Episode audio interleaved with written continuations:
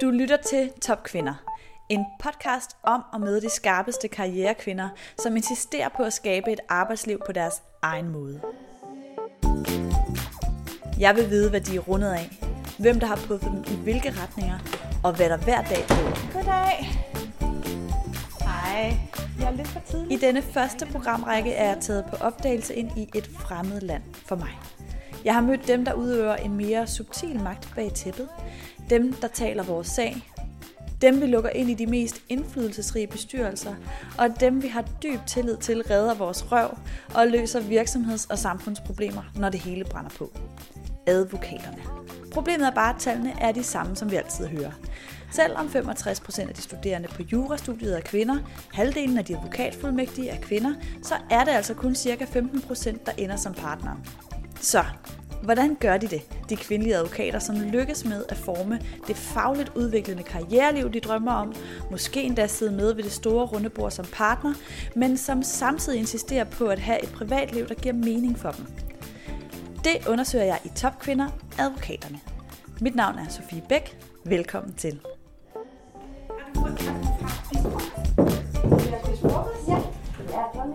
Jo. Jamen, jeg har også spist frokost, men jeg tænkte bare, at det var vigtigt for mig, at du også havde, når man mødes. Som I kan høre her, møder jeg i dagens afsnit en kvinde, der griber tingene ret så anderledes an. Hun er typen, der griner lidt for højt, som fængsler sit publikum, og som i det hele taget gør en hvilken som helst situation, uanset mængden af paragrafer, vældig interessant.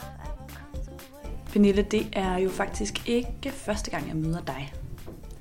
Øh, jeg ved ikke, om jeg vil sige, at jeg kender dig, men jeg føler, at jeg kender dig. Og det tror jeg, der nok er mange, der føler lidt på en måde. For du er sådan en, der bare kravler ind under huden med det samme. Men øh, jeg tænkte for dem, som ikke kender dig, om du vil lave en kort introduktion til dig selv. Både sådan arbejdsintroduktion, men også privatliv. Ja, øh, jeg hedder Pernille Bakhausen. Jeg blev advokat i 1994. Jeg havde dengang øh, svoret, at det eneste sted, jeg ikke skulle være ansat, var i advokatbranchen. Men øh, så mødte jeg øh, højstretsafører Jon Palbul og blev ansat hos ham, og var der i 14 år, indtil jeg stiftede mit eget firma, Sirius Advokater, hvor jeg er partner og bestyrelsesformand i dag. Og fagnørdet, så sidder jeg med specialet arbejdsansættelsesret. Og så øh, er jeg mor til tre, en på 14, og en på 18 og en på 21. Der er ingen tvivl om, at Pernille er en ekstremt karismatisk person, og hendes façon er ret særegen. Men personlighed alene gør vel ikke, at man får den karriere, hun har fået? Eller hvad? Jeg bliver nysgerrig på, hvad hun helt konkret har gjort for at opnå det netværk, de kompetencer og den viden, hun har for at nå dertil, hvor hun er i dag. Øhm, det ville jo være enormt skønt at præsentere sig selv som øh, at have en plan. Og øh, at så er man gået efter det, og nu er man her. Og, øh, og nogle gange, når jeg fortæller øh, om noget, jeg laver i øjeblikket til andre, så siger de, at det giver jo også mening med det, du har lavet før. Men sådan, øh, sådan har jeg aldrig tænkt det. Jeg har altid tænkt, at øh, jeg helst selv skulle have det sjovt fra mandag til fredag. Og øh, det både kræver, at jeg ser mange forskellige mennesker, og at der sker meget forskelligt. På den måde øh, var der engang en, der beskrev mig som øh, tierdyret. Jeg er meget omkringfarende. Men øh, ja, men, øh, men øh, det, som jeg jo i virkeligheden har nyt ved branchen, er, at den godt har kunnet håndtere og have ret højt til loftet. Både for at rumme den nørdede del af, hvem jeg er, men også den omkringfarende. Nu sagde du i din helt korte intro, du følte, du kendte mig. Jeg føler også, at jeg kender mange. Og øh, jeg bliver altid øh, glad og engageret, når de ringer og gerne vil have sparring eller et råd. Så på den måde øh, er jeg i kontakt med mange forskellige mennesker hen over en dag. Og det, øh, det nyder jeg. Hvad var det, din mor og far lavede? Min mor var øh, overtandlæge, hvilket var ligesom den administrative tandlæge i børnetandplejen i øh, Roskilde. Og min far var overlæge på Ringsted sygehus. Så begge to offentligt ansatte chefer. Så det var ligesom ikke rigtig noget, der lå i kortene i forhold til at skulle uddanne sig som advokat? Nej, og, øh, og min søster sagde på et tidspunkt for ikke super mange år siden, det er egentlig sjovt, at du så bliver jurist, ligesom mor gerne ville have været, og, og det var slet ikke gået op for mig. Øh, så hun har nok haft altså, en eller anden øh, snært af det, men øh, det lå i kortene, at jeg skulle være skuespiller, Og øh, min far var super skuffet, da, da jeg så besluttede mig for at blive jurist. Og han synes, det var, var altså evigt kedeligt. Øh, og øh, og øh, ja, jeg ved ikke, det føltes ikke helt rigtigt på det tidspunkt, men det var de to valg, der var. Altså jeg gik øh, mere analyserende til det, da jeg skulle prøve at starte mit eget, altså hvordan man overhovedet skulle have et netværk. Men ellers tror jeg, jeg har haft glæde af, at, øh, at jeg synes, at der er mange ting, der er spændende. Og jeg synes, mange mennesker er spændende, og jeg synes, mange problemstillinger er interessante. Og derfor har jeg en enorm lyst til at lære folk at kende, og lære øh, om de problemstillinger, som jeg ser er reelle, eller om det er facader, eller om det er endnu værre end det, det ser ud til at være. Og allerhelst vil jeg jo øh, sige ligesom øh, øh, Pippi, at det har jeg aldrig prøvet før, så det er jeg god til, men er en helt øh, naiv, selvovervurderende tendens til også at tænke, at jeg også kan løse de problemer, jeg møder. Hvad kunne det være sådan helt konkret? Jamen, det kunne være, at da jeg havde beskæftiget mig med rytmisk musik i en periode, og de problemstillinger, som øh, det gav anledning til, også i forhold til ansættelsesforhold, så øh, blev jeg formand for Nørrebro Teater. Pludselig skulle man lære en helt ny verden at kende, og jo i virkeligheden med nøjagtigt de samme håndværk, som det jeg kendte. Øh, samtidig med, at det var med helt ny kultur og nye synergier og nye mangel på synergier. Og, øh, og det er vel meget godt og, og konkret eksempel på noget, som jeg egentlig oplever også sker på meget mere en mikroplan i min hverdag, men hvor øh, at, jeg godt kan lide at blive udfordret i, hvornår jeg vane tænker, hvad jeg tror, jeg ofte ender i, end jeg selv bryder mig om, selvom jeg også tror, at det er betydeligt mere sjældent, end, end mange er i vanetænkning. Men, øh, men det kan jeg godt lide, at blive udfordret. Jeg går ud for, at du faktisk er en af dem, der er rigtig gode til at tiltrække nye kunder, fordi du er synlig og øh, til stede i mange forskellige slags netværk. Øh, så hvordan gør du for at tiltrække? Da jeg startede Sirius for 13 år siden, så havde jeg to klienter. Og jeg sagde selv, at jeg var rigtig god til at være toer, men jeg nok skulle hurtigt få nogle andre med, fordi jeg var ikke så god til at skaffe sager selv. Øh, og mere for at sige, det troede jeg virkelig på. Øh, at jeg kunne ikke. Øh, og så øh, kørte jeg i kystbanen og fortalte dem, jeg nu mødte af forældrene på skolen, og sådan noget, at øh, jeg havde ikke nogen sager. Og det var meget angstprovokerende. Og så var de jo søde, ligesom at komme og spørge. Altså, og i virkeligheden fungerer det lidt på samme måde i dag. Altså, jeg ville jo ønske, at jeg havde øh, analyseret mig frem til, at jeg godt kunne finde ud af bare at ringe, eller invitere mig selv på kaffe. Men det kan jeg simpelthen ikke. Altså, jeg synes, der er noget helt grænseoverskridende ubehageligt ved det. Så sådan noget, jeg kan, er, at jeg kan forære gratis ting væk. Altså, jeg kan, hvis folk spørger, om jeg gider komme og undervise, så kan jeg det, og jeg ved, at når de har mødt mig, så er der nogen, der kan lide mig, og nogen, der ikke kan, og dem, der kan lide mig, vil muligvis så bede om rådgivning på et tidspunkt. Og så er der noget i også bare at blive ældre, fordi man så kender flere. Og så er der jo meget mund til mund. Altså hvis nogen er blevet hjulpet, har følt sig godt hjulpet, så, øh, så, så siger de, at prøv det. Der ligger jo et, øh, et tab af omsætning, fordi øh, når man er øh, så super privilegeret, at der er nok, der gerne vil købe ens timer, så for hver time, jeg vælger ikke at sælge væk, ligger der jo et fravalg af 3.000 kroner ekstra moms i timen. Men sandheden er jo også, at jeg synes, øh, at jeg tjener øh, rigeligt ved, at de fleste af mine timer ser ud på den måde og jeg jo i virkeligheden ikke kan skelne mellem, hvornår de mennesker, jeg holder af at arbejde sammen med, gør det for min skyld, eller jeg gør det for deres, eller hvad det er, vi kan skabe sammen, som jo er en anden kraft end en klassisk øh, advokatrolle. Og jeg har er blevet oplært i den ånd, at dem, som man har i sin sfære eller i sit netværk, dem hjælper man indtil der er en sag. Øh, så der er også noget, tror jeg, i, hvordan man er, er opdraget i rollen. Jeg ville synes, det var ærgerligt, hvis folk lå ved at ringe til mig, fordi de tænkte, at jeg tog dem som en sag, hvis de ringede. Jeg vil hellere have, at de ringer, og så finder vi ud af, om der er en sag, og om det er mig, der skal løse den, eller nogen andre. Øh, men det der med at være trusted advisor, tror jeg også går ud på, at man altid er den, som klienten overvejer at ringe til, og nu ser jeg klienten, eller den i netværket, eller vennen, og det er sådan set er uanset, om det handler om jura eller noget, noget andet. Og jeg får jo også, øh, altså jeg kan godt blive sådan øh, jaloux, ikke? hvis dem jeg synes, jaloux. jeg har en relation til, hvis de ligesom har sparet med nogen andre, og så ikke sparet med mig. Fordi så sker der alt muligt i deres liv, som jeg går glip af. Øh, og, øh, og nu er det jo sådan, altså, jeg også øh, koketterer med, at jeg bliver jaloux, men altså, jeg kan jo godt lide at få lov at være en vigtig del af folks valg. Ja, og det er interessant. Altså, hvad er det i dig, som har et behov, hvis man må bruge det ord, for at få lov til at have den rolle for andre mennesker? Det ved jeg ikke. Øhm, men jeg kan godt lide, at ting er i fremdrift. Og det har vist sig, at folk sætter pris på, at jeg kan bringe dem videre. Og jeg tror ikke, det er så meget, øh, eller der er garanteret også et eller andet eget behov, man får opfyldt ved det.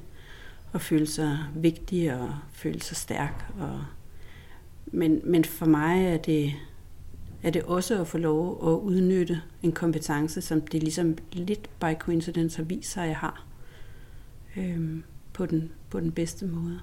Og jeg ser det jo meget i modstrid med, hvad jeg egentlig tænker er min kernekompetence, som faktisk er at være super nerdy og grave mig ned og analysere og have, hvad man vil betegne som et godt juridisk hoved. Så det andet jo bliver også en behagelig overspringshandling i det, som jeg synes er, er tungt, men som jeg ved, jeg også kan. I den her branche, der er der jo også en masse, som i taler sætter den her øh, problematik i forhold til et privatliv, og hvordan det hænger sammen med rigtig meget arbejde, og altså, når man er sådan en som dig, som let kommer til at kaste sig ind i en masse ting, hvordan hænger det så sammen med et privatliv, og tre børn, og et socialt liv, og kultur, og alt det andet, man gerne vil have? Det kommer jo nok også an på, hvad, hvad, fase er det? Man, øh, man, man spørger til, fordi jeg har jo aldrig været i tvivl om, at jeg ville have børn, og jeg har heller ikke været i tvivl om, at de ville gå forud for en eventuel karriere. Og nu øh, flaskede det sig på den måde, at jeg var et sted, øh, øh, altså hos Jon Palbo, som øh, havde en meget stor rummelighed over for at blive mor og gå på deltid og sørge for, at aflønningen fulgte med. Og Hvad er deltid? Altså det var, at de sagde, øh, når jeg havde fået mine børn, så sagde jeg, jeg ved ikke, om det overhovedet var en mulighed med deltid. Så sagde de, at du bestemmer bare selv. Altså, øh, fordi du kan jo bare sige, hvor mange timer du er her, så får du løn efter det. Som maksimalt øh, fleksibilitet, hvilket jeg så prøvede med nummer to barn. Og hvilket viser sig, at jeg overhovedet ikke egnede mig til. Men, men, men det var fint at få lov at prøve, og konstatere, at det var ikke det, der løste. Og så er der heller ikke tvivl om, at at jeg næppe havde lagt så mange timer i arbejde, hvis ikke det var fordi, at jeg var gift med en mand, som også gerne ville have overlov, og gerne ville være en meget nær forælder til børnene, og jo derfor øh, i nogle dele af deres liv var mere mor, end jeg var. Øh, altså øh, sådan et meget fint billede, som jeg nogle gange prøver at forklare det med, at hvis de faldt, så øh, græd de far, og ikke græd mor, øh, fordi det var ham, der var der. Så der er jo også nogle fravalg i det, men som jeg egentlig tænker var vores fælles til- og fravalg, og ikke værende mig, der ligesom valgte det ene eller det andet. Og hvad så med alt det andet? Fordi jeg ved jo, at du er meget nysgerrig på natur, og jeg ved, at du går meget op i kunst og kultur og dit sociale liv. Hvordan har det været, også måske mens børnene var lidt mindre? Der var det ikke eksisterende. Der øh, var det jo sådan, at øh, hvis man kom i vatter, så faldt man i søvn. Altså, øh, og øh, og hvis der er noget, jeg ikke har kunnet gå på kompromis med, selvom jeg har prøvet flere gange ligesom at optræne mig til det, jeg kan simpelthen ikke lade være at sove. Så der var jo ikke andet. Altså der var øh, arbejde og børn og sove. Og, og det, jeg holdt mest af af de tre, det var, øh, det var faktisk tit at sove. Øh, så, så kan man sige, holdt du så ikke også af dine børn? Jo, og holdt du ikke også af dit arbejde? Jo, det gjorde jeg også, men jeg holdt virkelig meget af at sove, fordi at man bare var træt hele tiden. Og der var jo ikke plads til alt muligt. Øhm, og der blev det jo meget at indrette sig med øh, at høre en øh, sjov udsendelse, mens øh, man cyklede, eller øh, altså på den måde holde sig sure med noget, som mindede om liv. Fordi ellers har jeg jo først fået det tilbage senere, men det jeg til gengæld gjorde, var at tage børnene med. til alt, hvad jeg kunne mm. meget tidligt. Hos Sirius har de hverken problem med at hyre det kvindelige talent til firmaet, eller at have lige fordeling i partnerkreds og bestyrelse. Men hvad er Pernilles take på, hvorfor det er? Og hvor meget tænker hun over at sikre en lige kønsfordeling til hverdag? Jeg kunne godt tænke mig at høre, hvad Pernilles råd til branchen er for at tiltrække og fastholde de unge og skabe en sund kultur i feltet i det hele taget. Jeg er ikke i tvivl om, at det, at vi er en værdibaseret virksomhed, og det, at vi meget tidligt er gået ud og har meldt ud, at det er væsentligt for os med en balance mellem arbejdsliv og privatliv, har tiltrådt nogen. Og det sagt, så derfra spiller det overhovedet ingen rolle. Altså, jeg, jeg, jeg tænker ikke over køn øh, til daglig. Og jeg oplever øh, heller ikke behovet for balance mellem arbejdsliv og privatliv som værende et, øh, et, et kvindeudfordring, men i virkeligheden en moderne generationsudfordring, hvor at mændene har lige så stort behov for at være sammen med deres kvinder og børn og familier, som, øh, som kvinderne har den anden vej rundt. Hvornår har du sidst tænkt over, at du er kvinde? Det tror jeg har, da, da der var øh, en medarbejder, som sagde, at øh, hun simpelthen ikke ville græde, mens jeg sad i rummet. Og så sagde jeg, det skal du ikke øh, tage alvorligt, fordi det, øh, det gør jeg simpelthen så tit selv. Øh, hvor jeg tænkte, at det bare ikke var en dialog, man ville have haft med en, øh, med en mandlig chef. Jeg tror, det er det. Men, øh, men, men ellers må jeg indrømme, det fylder ikke meget. Hvordan oplever du det i forhold til dine klienter, eller hvad vi skal kalde dem? Jeg synes nogle gange, at det øh, er nemmere, fordi at der er, man får lov til lidt mere. Altså vi får lov til at være mere farverige. På den måde forstå bare måden, vi klæder os på. Der er jo uendeligt flere muligheder end for mænd, der er corporate.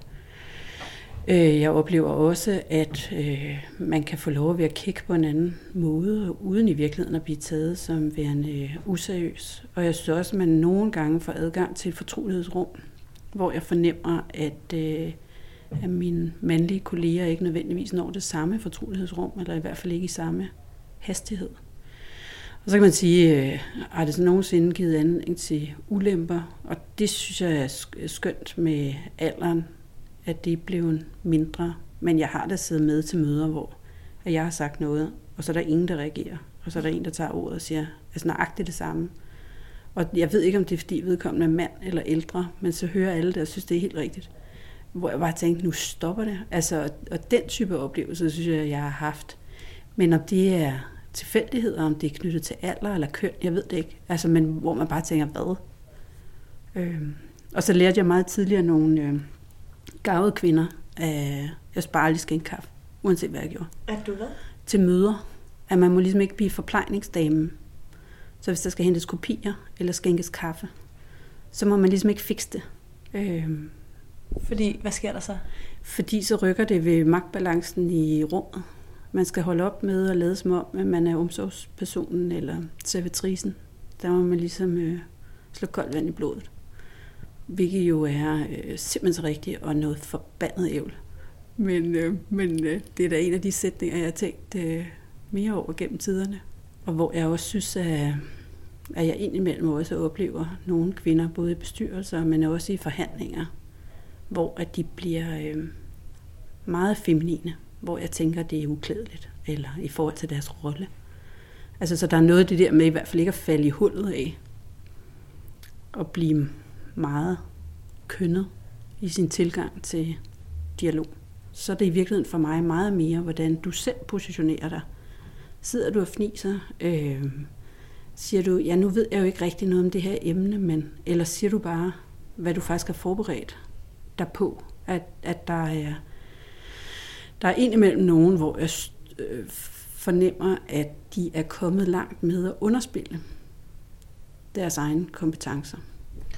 Hvad er det så, der har virket øh, for dig? Altså, hvad, hvad for en fasong har virket for dig?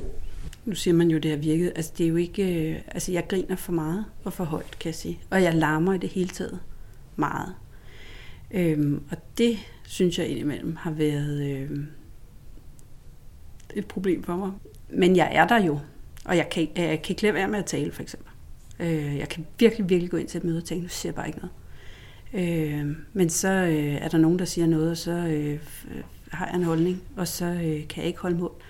Så det er jo ikke, hvad er det, der har virket? Ja, det ved jeg ikke i det omfang, man synes, det er lykkedes, så er det jo lykkedes enten på trods eller på grund af. Men, men jeg kan ikke vurdere, om det er det ene eller det andet. Øh, jeg synes bare, det er interessant, hvad roller man har, og hvad roller man tager, og hvordan man vælger at spille dem. Og der har jeg haft flere ansættelsessamtaler med kvinder, der prøver at underspille sig selv. Jeg har haft ansættelsessamtaler sammen med mænd, der prøver at underspille sig selv. Hvad er det, du gør for, at de kvinder, som du godt kunne tænke dig kom op og frem og ligesom tog deres mandat, mm. de øh, bliver båret op, hvor de skal være? For det første tror jeg, det er at fralære dem noget. Altså sådan noget, jeg siger tit, er, at hvis du mener det, så må du jo sige det højt. Eller spørg dem til møderne, har du noget at tilføje? At, at man, får, øh, man ikke sidder og putter med det. Det er det ene. Det andet er, at jeg tror, at det er de færreste, og det gælder både kvinder og mænd, der reagerer bedst i, hvis de er en lille bitte smule usikre på, hvad de kan. Så for mig bliver det også, hvil i det, du kan. Og sørg for så at sove om natten. Det er noget, jeg selv synes er vigtigt jo. Men læs din avis. Læs en bog. Tænk dig om. Øh, sørg for at lytte til andre. Kend nogle andre, som ikke er advokater. Fordi det sekund, du i virkeligheden bliver grounded, så bliver du ligeglad med, hvilken risiko der er ved et råd, du giver, fordi at du kan fornemme, at det er det rigtige. Og de bedste råd, det er altså dem, der bliver givet, hvor det er forankret i, hvad den pågældende tror på, og ikke bliver følagtige. Altså, det kender man jo også fra ens venner. Man ved præcis, hvad man skal spørge for at få ret, og hvor man i virkeligheden får den ærlige version. Og indimellem er det jo rart at spørge dem, som lyver og bare støtter en. Men i virkeligheden ved man godt, at det er lidt falsk. Sådan synes jeg også, det er at være, være rådgiver. Man bliver simpelthen nødt til at stå på begge sine ben og sige også det, der er upopulært. Og så sige det kærligt. Hvordan synliggør du, hvordan man bliver partner i Sirius for eksempel? For mig bliver det meget mere et spørgsmål for kvinder. Hvad skal der til, for at du gerne vil? Øh, og er det vejen frem at blive partner? Fordi øh, basically kan du sådan set bare beslutte dig for, at du ikke gider at tjene ret meget, og så slå et messingskilt op. Så kan du kalde dig partner og være selvstændig. Hvad er det for jættet i det? Og der må jeg jo sige, at i dag er der jo øh, øh, altså under en håndfuld steder i byen, hvor jeg gerne vil være partner. Men det viser bare også, hvor mange steder der er, hvor jeg aldrig, altså nogensinde ville være partner. Og det ville jo være helt uafhængigt af, om jeg kunne blive det. Øh, fordi jeg synes, at man skal tage stilling til, hvad man vil være med til, og hvad, hvor man vil blive spændt for, og hvor mange timer man vil levere, og hvor meget man skal være bundet af en corporate måde at gribe ting an på, eller være bundet af, hvad mine timer ud af huset skal koste. Altså, at, at det, det bliver meget forjættende, om man er partner eller ikke partner. Det kunne også være enormt interessant at spørge, hvad vil du tjene? Fordi jeg er da helt sikker på, at der er en meget høj procentsats af vellønnede kvinder i branchen. Øh, og hvis, hvis, man, hvis det bare var titlen partner, så ville der også være flere kvinder. Det er jeg helt sikker på, fordi øh, der er mange små steder, hvor øh, de sagtens kunne se sig selv. Det, der jo også bliver problemet, er, har de enkelte advokathuse, har de skruet sig sammen på en måde, der gør det attraktivt at blive partner, med mindre du i virkeligheden får dækket din forældrerolle af ved en anden forældre. Mm. Jeg tror faktisk, der er rigtig mange kvinder, der ved præcis, hvad det kræver at blive partner, og de sådan set bare tænker, så kan det også være det samme. Og at det så bliver branchen, der bliver nødt til at tænke over, hvad er det, vi vil tilbyde, hvis vi faktisk ønsker en diversitet. Fordi jeg oplever ikke, at kvinder er naive i, hvad der skal til, eller hvordan man skal agere i det. Men jeg kender rigtig mange, som tænker, at hvis det skal være på den der firkantede måde, så bliver det ikke med mig. Det er jo en branche, der er svær, fordi vi kan ikke få en vikar. Øh, det giver ingen mening i forhold til en senior, at sætte en vikar ind og forestille sig, om pas lige de her sager. Altså, der er meget lidt generisk i det. Og derfor er jo folk jo rigtig, rigtig væk. Så noget af det, der er super positivt ved det, nemlig at man kan få lov til at være sig selv og fylde meget, er også det, der kan være en akilleshæl. Øh, jeg oplever heller ikke, at det er en branche, hvor hvis du i virkeligheden opfylder det samme som mændene, altså hiver det samme antal sager hjem og leverer det samme antal timer, at du bliver holdt nede. Det synes jeg jo, jeg oplever i nogle brancher, at man synes, det er så fremmed, at det overhovedet er kvinder. Men, men, men det findes ikke her. Så hvis du gider at klare dig på samme vilkår, så vil det også gå der lige så godt. Så derfor er der ikke på den måde en kulturel barriere. Hvad så, hvis man ikke gider? Jamen det er det, fordi så gælder det jo om at have særordninger. Og det, der også er problemet, er, at der også er en del firmaer, som skilter med særordninger, og hvor det er svært at opfylde. Og, og sådan er det også øh, her. Jeg tror, at vi er bedre til det end nogen. Men der er jo ikke tvivl om, at når vi ikke er flere, end vi er, hvis vi får for store sager ind samtidig, så er der kun én mulighed, og det er, alle arbejder ud over 37 timer. Øh, og ud over 50 timer. Fordi vi kan ikke som advokater tillade os at sige til klienten, det er simpelthen sådan et interessant problem, men, men vi kan ikke løse lige det her. Vend tilbage, når du får et andet interessant problem. Altså så er vedkommende jo væk, og tilliden, der er skabt, er mistet. Jeg tror, at man skal øhm, for det første indstille sig som branche til, at vi, øh, vi har indstillet os på at tjene for mange penge, og at der er nogen, der via fusioner er middelmodige jurister, som i dag sidder og tjener betydeligt mere end administrerende direktører i ret store selskaber. Og det tror jeg ikke bliver ved at gå. Og, øh, og så tror jeg, at der er noget andet, det er, at vi skal snakke med de unge om, hvad de gerne vil, i stedet for at prøve at gætte på, hvad det er, de gerne vil. Og så tror jeg, at det bliver, at måden vi godt kan lide at gøre det på, det er, at vi siger, at vi har, her har vi to spor. Vi har det her spor, eller også har vi det her spor. Jeg tror, vi skal snakke meget mere om, hvad den enkelte gerne vil. Jeg tror, vi skal åbne meget mere op for særordninger. Fordi der er så stor forskel på få timer. Kan du levere det samme antal timer, hvis du har bedre fleksibilitet, for eksempel? Vil du rent faktisk gerne gå ned i tid? Hvis du går ned i tid, betyder det så noget for dig, hvad type opgaver det er? Er der nogen specialer? Altså, kan du forestille dig at sidde med Mergers and Acquisition, som bare har forhandlinger om natten, og så gerne ville det der? Eller kunne det godt være, at du i stedet for skulle se på arbejdsskadesager, som øh, bedre kan passes ind? Hvis man nu er nyuddannet, og man tænker, jeg tror, det der partner, det kunne være noget for mig på sigt, og jeg er villig til at gøre, hvad det nu end måtte være. Hvad er det så, jeg skal gøre?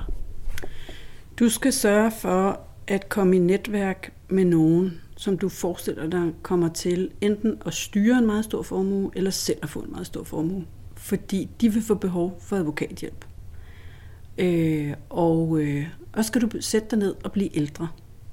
Og sørge for, at du har det ret sjovt på vejen, fordi så vil du også udstråle et overskud, så du kan vente på, at det bliver din tur. Fordi sandheden er, at det er super, super svært for en 30-årig at lande større erhvervssager selv. Fordi der skal noget pondus til, man skal have oplevet noget, man skal have set noget. Men, men jeg tror også, man bliver nødt til at sige, at det kan du simpelthen så nemt. Og meget nemmere, end du kan sætte dig ned og sige, jeg vil gerne opfinde noget nyt. Eller, øh, jeg ved ikke hvad, øh, karrieresporet eller skulle være, der var tilpasset. Jeg vil gerne være statsminister. Der er ikke så mange af dem. Altså det der, det er jo fuldstændig dubet. Øh, men jeg tror, det, man skal passe på med, er at forestille sig, at det skal gøre ondt. Og når det så har gjort ondt virkelig lang tid, så kommer man ind i noget, der bliver helt dejligt. Fordi jeg har hørt nogen, der er blevet en partner, som synes, det har gjort altså helt vildt ondt. Og, og nu er det blevet værre. Øh, hvad er det for et liv, man gerne vil have? Og i virkeligheden også at sørge for at sikre sig, at man har det liv hver dag. Det var alt for Top Kvinder for i dag. Tak fordi du lyttede med på serien om advokaterne. Hvis du kunne lide, hvad du har hørt, så skynd dig ind og like vores Facebook-side Top Kvinder og giv den de stjerner, den fortjener i din podcast-app, så vi kan få luft under vingerne og nå ud til mange flere med de vigtige budskaber fra kloge karrierekvinder. Top Kvinder er produceret Top Bananas. Jeg har været din vært. Jeg hedder Sofie Bæk.